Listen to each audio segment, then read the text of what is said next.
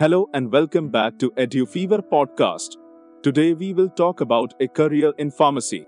Pharmacy is a profession concerned with the art and science of preparing adequate and convenient material for distribution and use in the treatment and prevention of disease from natural and synthetic sources.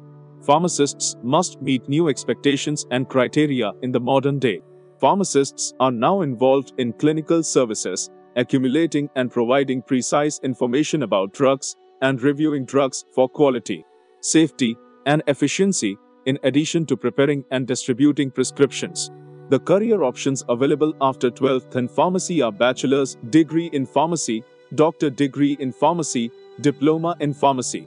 The commonly taught subjects in a pharmaceutical course are human anatomy, human physiology, chemistry, biochemistry, pharmacology, quality assurance, drug development, and drug testing.